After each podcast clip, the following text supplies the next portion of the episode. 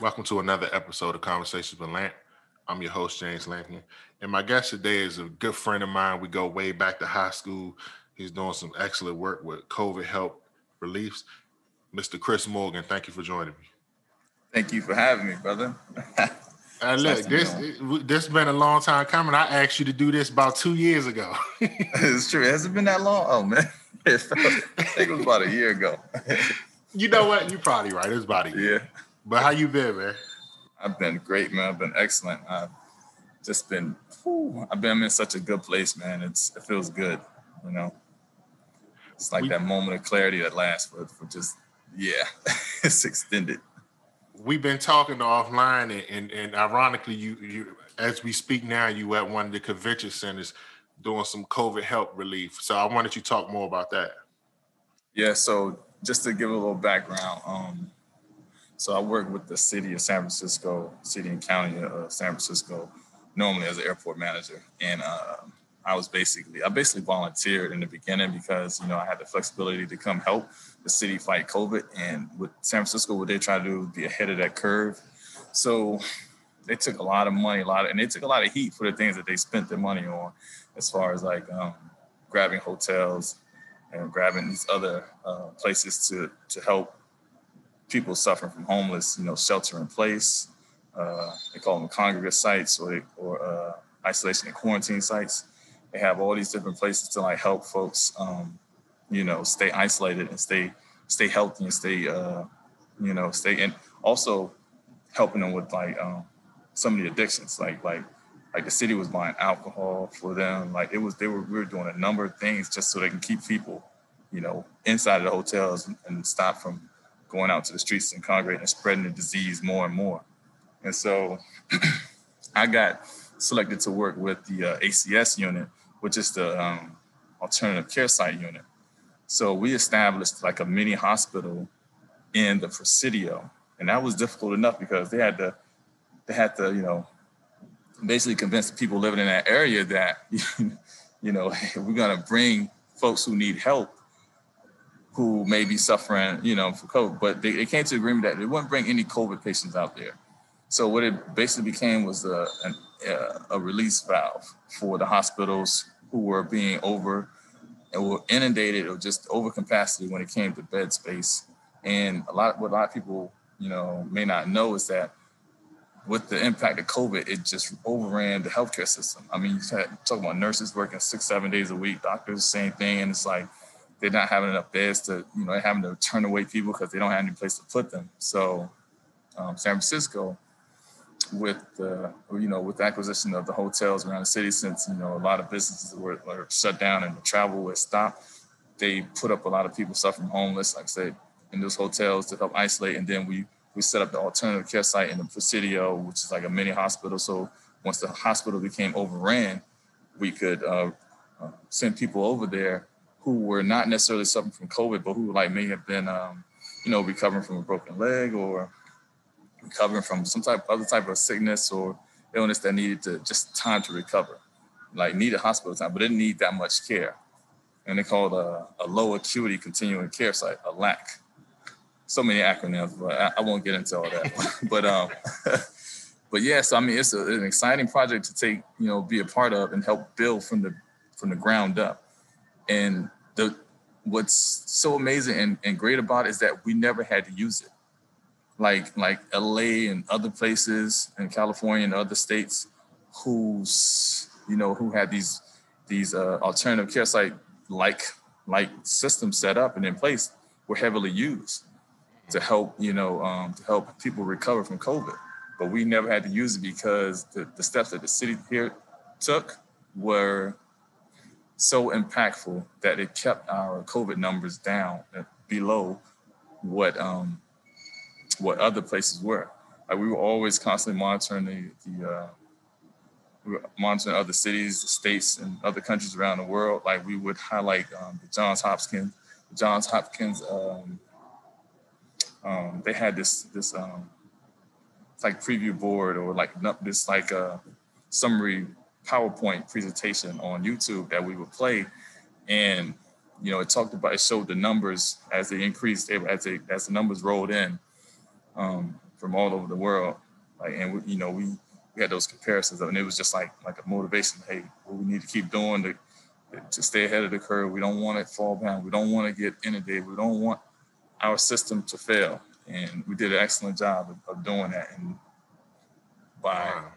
Yeah, by doing that, like San Francisco has benefited greatly, but a lot of businesses suffered because of the because we were ahead of the curve. We were also being um, um, we were we were shutting down businesses. Like a lot of businesses got, were really suffering because they, they there weren't people out here to be you know um, to be consuming the, the, products and stuff. So that's one of the it's one of the big setbacks. I mean, a lot of people suffer that, but San Francisco mostly because we were a bit more they were a bit more reserved, a bit more conservative with their approach when it came to allowing people to, to, to businesses to open back up and integrate as much.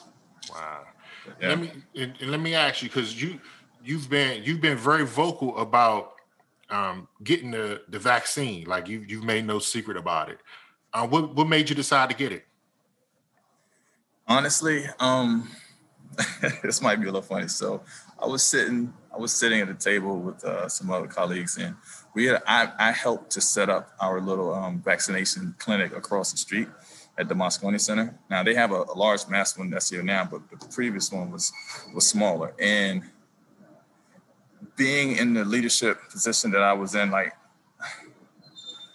we were asked, you know, because um, once the whole thing came out about you know additional doses, because uh, it wasn't the way the vaccine was being doled out, it was like you're gonna have these extras at the end, and you know they didn't want to be wasteful with that stuff, so they set up a system in place to help you know people who were not necessarily on the, the initial list, but who were still working in the healthcare business, um, as far as like, you know, uh, essential personnel. So when it came to us, they came to our table and said, hey, you guys want to be vaccinated? I was like, you know, I had this in the back of my mind, like, I'm not really sure because honestly, um, I was never, I was never, I've never been a big proponent of, of, you know, going to hospitals and I just never like being in hospitals and needing that type of care. I've always been a type who I like to stay healthy. I like to be pre- preventative with my medicine, not medicine, but be preventative with my activities.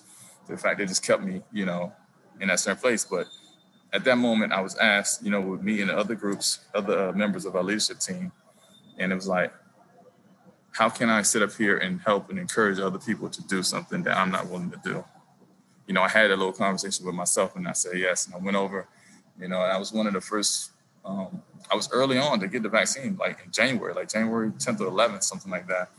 And wow. so, like, and mind you, like, so I hadn't had the flu vaccine in like 20 plus years. Like, that's not something I would just voluntarily do. like, and but but here's the thing: is like, I believe in science. I I, I believe in and, and like one plus one equals two. I believe that the the science has a has a, a foundation of you know, cause and effect, uh, of proof of, of saying like if you, you know, if you do this, this will happen. You know, so I believe in that whole, you know, methodology and technique. So it's like I'm not a, I'm not, I've never been against the flu vaccine or any other vaccinations like tetanus or anything like that. But it's like I just that's been something I've tried my best to, to avoid if possible. You know what I mean? And like I say, and but for me to be in a situation to be a proponent for or an advocate for the vaccine, like I felt it necessary to do it. And then I recently went public with it on Instagram, mostly because I was asked once again as a marketing to to help with you know push the vaccine. I was like, I can't I can't do a music or some song or anything like that's going to be a proponent to help propel the vaccine if I'm not willing to go public with myself, which is why I went on Instagram, and you know, and I try to note the fact that you know we have a history when it comes to the healthcare system as a Black people, the Black community, mm-hmm. and everyone knows it. You so you acknowledge that, you own that, but then it's like, okay, now what do we? Are we going to just hold on to that for the rest of our lives, or are we going to move past it? You know, and trying to build risk and being the fact that I was able to work with black doctors, black nurses, and all these other folks in our community who who know the science, who know the history, who acknowledge it, and they say, yes, you still should get the vaccine because it is it is taking so many of our people. And like to the for my testament, I'll say this: Um, a friend of mine, Sean Bonner, you know, lived with lived he lived with his cousin. I met his cousin lived with me next to me in uh, Minnesota Avenue, Southeast, for eight years. You know, he used Houston, I used to hang out all the time. He was from North Carolina, and um, he passed away in March last year from COVID. Wow. He was only 39 years old. Wow. I mean, mind you, and he wasn't a big guy, He wasn't like out of shape or anything, but he had, he, you know, he had a bit of a drinking problem. But like, like most people have drinking issues. Like a lot of folks drink a lot, you know. So and it's yeah. like, yeah, I mean, he had two young kids, man. He had two uh, teenage daughters, and like I recently lost my grandmother, who I mean, she was 93, but she still she passed away from COVID. And then oh, my, my my uncle passed away. He was like 70, you know. So it's like, so once you start, once people start, I, I hate to say it's like when people start feeling that, I think that the urgency comes in a bit more, plays a bigger part. Mm-hmm. But it's mm-hmm. like I, am being the fact I'm on this podcast now, I can openly tell you that my mother, my stepfather, my sister, they all been vaccinated, or they all been signed. And um, my dad and my stepmoms and my other brothers and sisters, like they're all signing up for it. Like, like, and but it's not something that people are going to proudly say because of our history with it. Because most people, most of our folks in the past have been like, no, don't do it. Don't. It's not for us. But I tell you right now, most of my, my members of my family are getting the vaccine or have already gotten it. And, and have you have you experienced any side effects from it? Nope. All I got was a sore arm. My arm was a little sore for like a day. But you know, you move it around, you, you get the blood flowing. I just feel like if, I don't want that. Whatever they put into my arm, the vaccine, I don't want that to just pool around in my little arm. I just wanted to move. let it, let it, let it, let it thin out a little bit. but yeah, I mean, I, have been fortunate, you know, not to really have. I never really had adverse effects when it came to medicine you know, I'm not allergic to much. So, I mean, but, and that's something that people have to consider, you know, before they, they do it. So, yeah, we're going to back up. We're going to back up to, to like about 20 years ago, because that's when me and you met. But mm-hmm. the thing is, ironically, you moved to California. What prompted that move? Ooh, that was huge. So, man, you want to talk about someone I was scared before I did that. And wow. I wish and I wish I had did it sooner. So, um, what what some of our classmates don't know was uh, at the at the college playing football, whatever. Living in DC for eight years, like in Southeast, you know, I, I grew and I developed a certain mentality, and but I was still trying to prosper and grow. I had I started a little music company, you know, with a couple of friends or whatever, and it, we, we didn't do very well. You know, I, I did some open mics. I did started performing, started putting myself out there for that, you know, to receive that either love or the, or the criticism or the hate, whatever came my way. And um, I ended up meeting uh, Rob and Price, who I call my little brothers now. And in 2000, around 2008 or nine, Price, at the age of 21, had the courage, the bravado to move to California and try to pursue his, his music career because after three years of us putting in work and effort, like we, we had nothing, very little to show for it. I, on the other hand, you know, because I, I, transformed and I, you know, I tried to focus on career and and but I was still in Southeast, you know, Minnesota with, with my and not to say not to label that part, but it was just a mentality that came with me and the people that I was around. And until I moved from there, I went to I went out I left Southeast, I went to Northeast. And um I was in Northeast off of Eastern Ave for like a year. Then I left there and I went to College Park. And every time I moved, my life, like things around my life started to improve. Now, it wasn't the movement part, it was my willingness to accept change. And then the next move I made was to Virginia. And um, and I started working at uh, Dulles Airport. I was there like seven months before my little brother called me and said, Hey, things are happening in, in California and you should come out here and be a part of it before it really starts to blow up. I was like, okay. You know, I'm like, shoot, at this point now I'm a little older. I'm not I'm not away from the music game, but I still have that that you know I kind of I, had that willingness and openness to to embrace a, a, something different, a new change. Mind you, um, I freaking had a Pontiac Grand Am. I love that car too. I ended up, but I had a Pontiac Grand Am. I loaded it up, all my clothes, my TV. My most precious uh, possession was my TV. And I told my dad, I told my my my, my ex, I told some friends, I said, hey, I'm about to I'm going to California. And and you know what? Honestly, what the best thing was that I was able to transfer my, my job out there. I had to step down, you know, so my career took a real hit. And I loaded up my Grand Am and I made that drive across my, the first leg of that trip. I did 18 hours straight, no sleep. I, I think I ended, up pull, I ended up pulling over in uh, somewhere in Arkansas on a uh, like a rest stop, and I, I put the uh, the blinders up in my front window, and I and I went to sleep. Man, woke up next day, uh, about six hours later. Woke up, kept driving again. I think I, I got to uh, Texas before I stopped, and I uh, hit one of those showers places, and, and then I next place I, I ended up stopping was like New Mexico, then like lower into uh, Southern California. The next thing I know, I was three and a half days later, I was in San Francisco. Wow. That's a trip out. That's a trip I'll never forget. I got I have pictures, man, and it's just, but it it was momentous in my life because, like, California has showed me so many different things I was unaware of, hmm. and and it's not. I don't want to say it's not just California. It's the it's the people within the Bay Area who I've come to appreciate and, and love for the fact that like there's so many transplants in the Bay Area.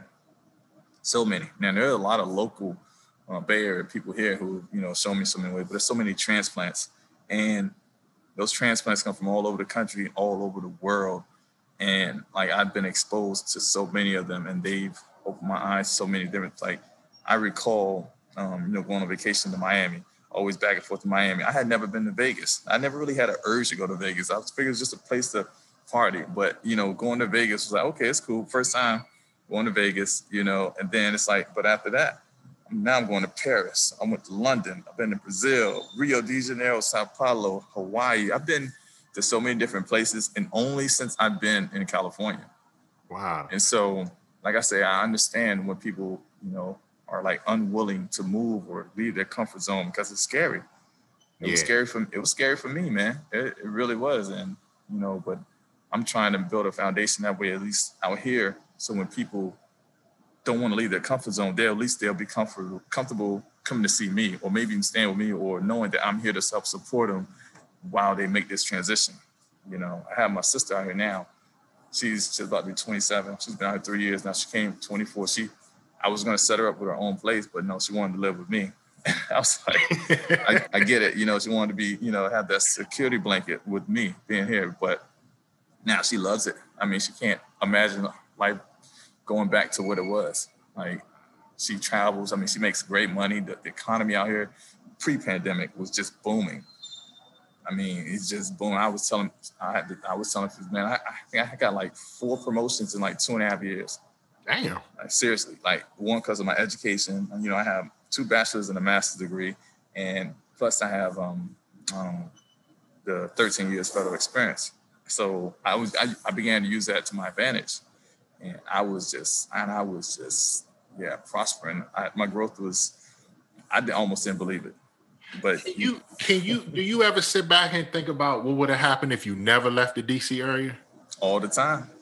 I think about it all the time.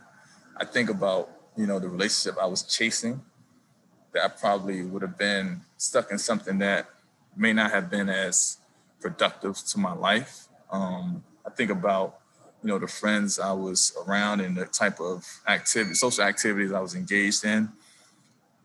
I mean, my, no, granted, I had fun, but a lot of it led to very little productivity. Mm-hmm. And, you know, I talk about, I tell people about how fortunate I was to grow up in uh, PG County in Maryland. I love it. Seat Pleasant raised me greatly.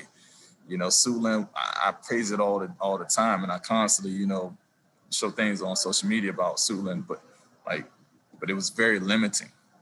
You know, I wasn't expanding my horizon past what I knew or felt or just was comfortable with. And I don't, and, and I, and that's, and I don't want to blame that on, I don't blame it on the East Coast or blame it on, you know, growing up in, uh, you know, like I call it the black bubble. I just, I just, I just think that um, once I was more open and accepting to other people and other ideas and other things, it allowed me to, to really grow and prosper, man. And like, I've been trying to recruit folks all the time, you know, come to Cali. you know, I want more East Coast people out here with us, you know. when I start talking to uh, I think my accent comes back a little bit more. The southern or the or the East Coast accent comes back. I start talking to people I know from back home, but yeah. Man, and then you know what? When you came to visit me, because first of all, I was really happy um that you came to visit me because we both here in California. And I and the first thing I told you was, man, you look great. Um, you look like you lost some weight, and you just look like you were in a great space. Mm. And the thing you told me was you ch- you decided to change your mindset. So mm-hmm. I wanted you to tell the listeners more about that. That, that and that's it's huge. And I implore and I encourage so many people to really just think about that. I like I, I think I was telling someone today, you know, what's the difference between, you know, us humans and, and animals? And, like and that that whole awareness of conscious, the whole awareness of our consciousness is is what established us. And the fact that, you know, so many times in people's lives we go through life on like autopilot or or we revert back to or when we do things it's based on um, our natural response or just our conditioned response or conditioned you know um, way of communicating. But when you are aware of what you're doing saying acting behaving and like it's it's hugely impactful. I made a um i made a pact to myself. I made a like a pledge promise myself to um, stop using the N word and stop cursing. And that, I mean, it was so, it was so like, it was, I won't say difficult, but it was, I had to be really, really mindful at all times of what I, how I was communicating and who I was communicating to, because that one, that one little thing, changing my behavior, changing my habit, has profoundly, you know, helped me in so many different ways. I can't. It's hard to uh, to really speak on, but changing the mindset has been like the entire difference with how I've been able to be so successful and still be aware of where I came from, where I'm going, what I'm doing, how I'm living life, how I'm appreciative. I mean, it's just my goodness, man. I, I mean, I, I honestly could go on and on and on. I don't want because I, I feel sometimes I get a little preachy. I don't want to be preachy because I feel like I feel like you say too much, sometimes people lose the message. Yeah. But um, just the whole change of the mindset is really interesting. I'll say a couple things about that. Like one, I meditate more. Um, two, read more.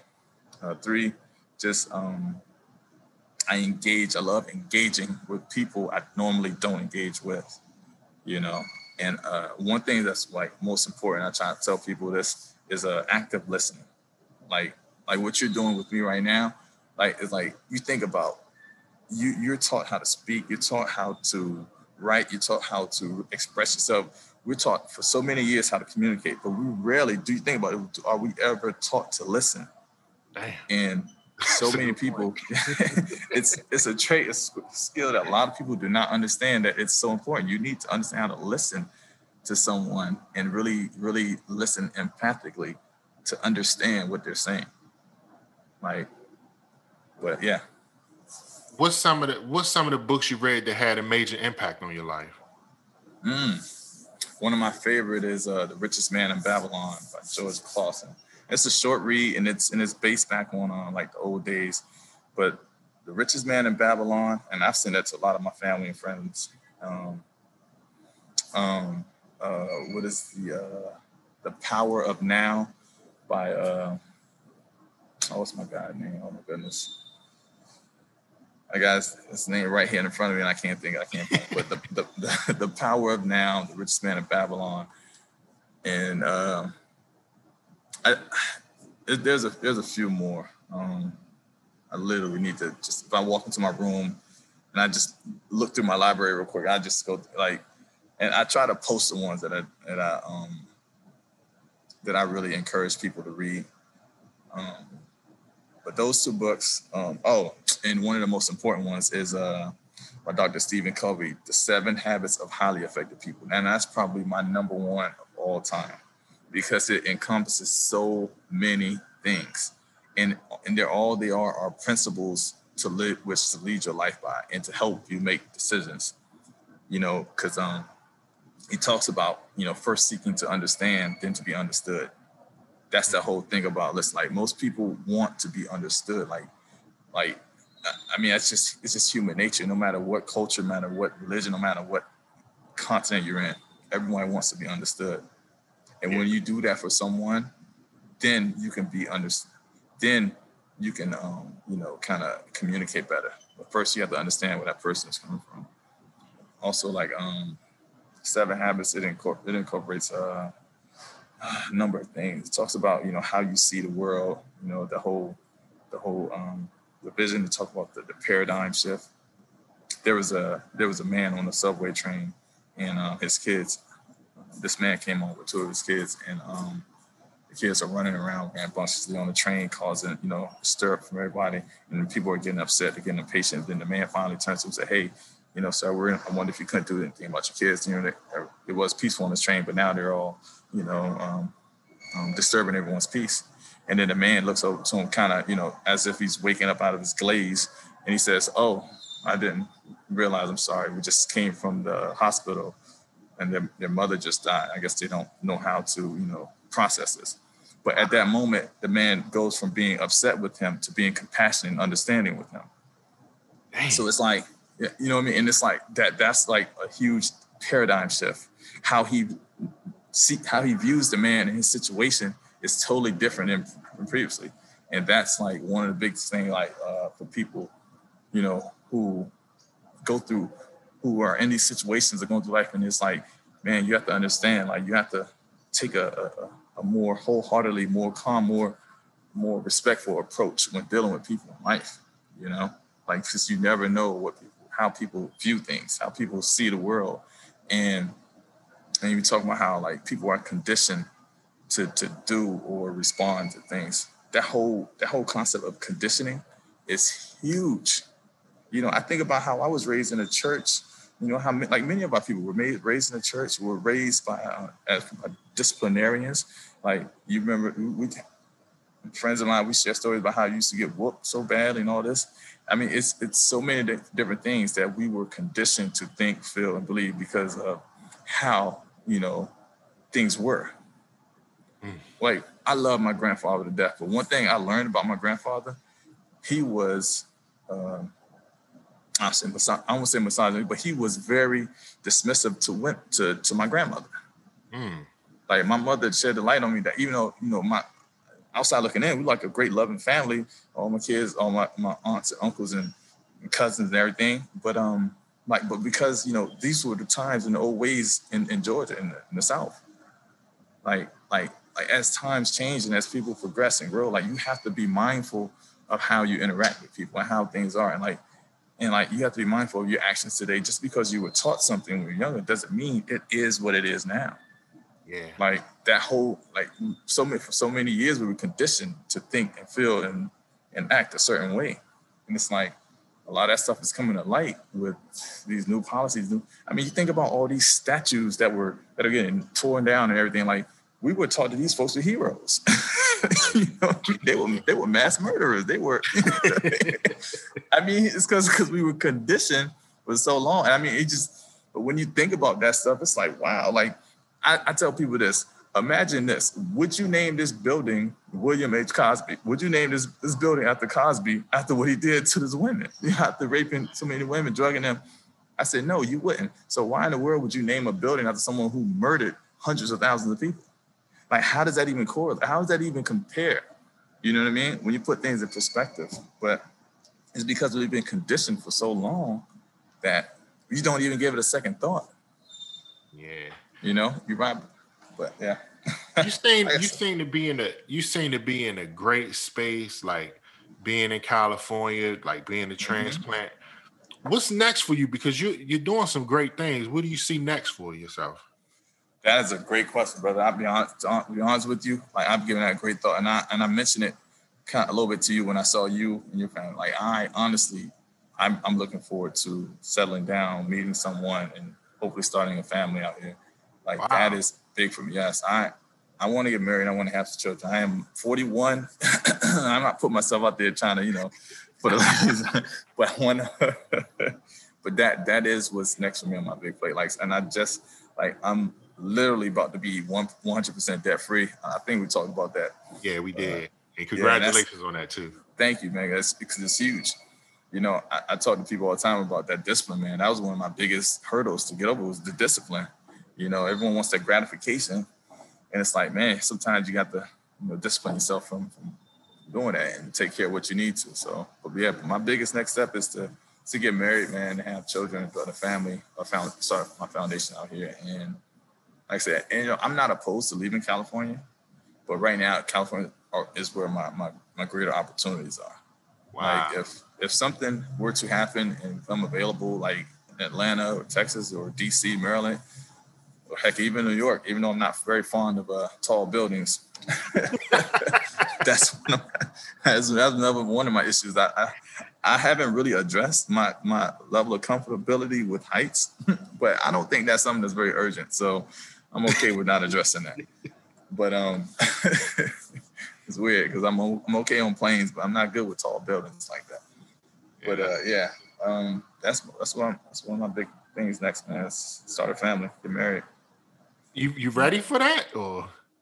Um, financially, mentally, physically, everything else, I'm, I'm spiritually, I am ready. But like, but I say that I'm ready to meet someone. Like I haven't, I'm I'm single as it comes. Like I haven't, like I've been away from the dating scene for like five six months now. You know, I I was dating someone back around like October last year, but no, I um yeah, I, I'm just taking a break for myself just to focus on me to really like I say, and that's when I made the final push to say, let me get 100% debt free before I start thinking about dating, because dating can be expensive, brother. Let me tell you. it doesn't always have to be, doesn't always need to be, but for some reason how it just gets it, it, it gets to be that point. It's expensive. But um and like I said, yeah. But yeah, for the most part, yeah. I'm pretty much ready. That's great, man. Look, I I know, man, you could do this forever. Right. And hopefully, hopefully, man, this is not the last time we talk because there's so many things I wanted to cover, but I don't want to go too far off base because I want people, like you said, I want people to get the message. And you put out an excellent message. So I want people to make sure they get that message you put out. That's, that's, that's love, man. I appreciate it. Yeah, because I can I can sit here and talk for hours and hours. but Look, no. we, we, definitely gonna do it again because there was some things I wanted to touch on, but I okay. want to make sure this message hit home. Cool. That sounds good, man. And listen, be, also before we go, man, let me let you know, man, I'm proud of everything you're doing. Just, you know, us going to high school together 20, 20 plus years, and mm-hmm. now to see the man you've grown into and the great things you're doing, man. I'm really proud of you, and I wish you all the best. And I know it's even more great things to come. Thank you, and I'm a huge supporter of yours, brother. I will be promoting you online, in person, everywhere, man. You keep doing your thing, and I'll always be there. Suitland, Suitland till we die. And I was like, people don't understand that when we talk about Suitland, man. It's, they don't get it. they don't. But you know what? That's that's the thing that I really love about you know the, the class that we grew up, that we um, mm-hmm. was a part of, man. Like just seeing each other, just seeing people supporting each other, and people had businesses and they start them, and oh, you see yes. our classmates they support them, and even when and, and even on a personal note, just me moving here, no friends, no people to reach out to, and then unfortunately, the time you came to visit, you had just lost some, you lost your um, grandmom, I believe, like mm. right around yeah. that time. So for you to make that trip to visit me and my family, man, I really appreciated that, and I was I was really glad to have you. Thank you, man. I love being there, brother. Yeah, so we definitely gonna make sure we link up before I leave. Oh, oh, absolutely, absolutely. The city is opening back up, so. all right. Well, look, man, it's been a pleasure and, and it's been an honor talking with you, and I wish you all the best. Thanks. I want to thank everyone for listening to the podcast. I truly appreciate all your support. You can follow me on Instagram at conversations underscore with underscore lamp. I'm also Facebook on Facebook, Conversations with Lamp. You can listen to the podcast on SoundCloud and Apple Podcasts. Again, thank you all for listening, your continued support. Have a great day.